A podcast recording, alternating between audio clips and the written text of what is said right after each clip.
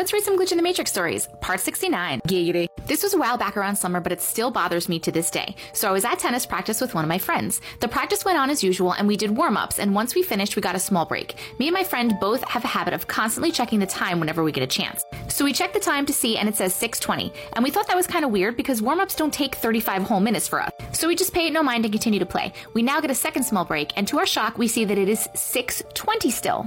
It was clear that we had been playing for more than 30 minutes, so me and her were shocked. We both swore up and down to each other that we both saw 620 on the clock before. We thought we were crazy, but then again, we went on with practice. Yet again, took another break. Now my other teammate notices it too.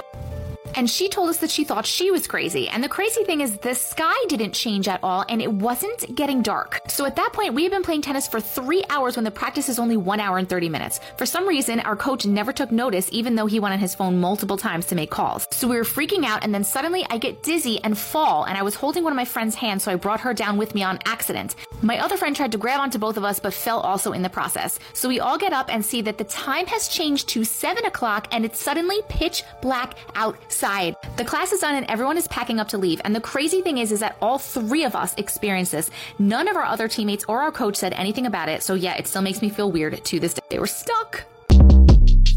Short Cast Club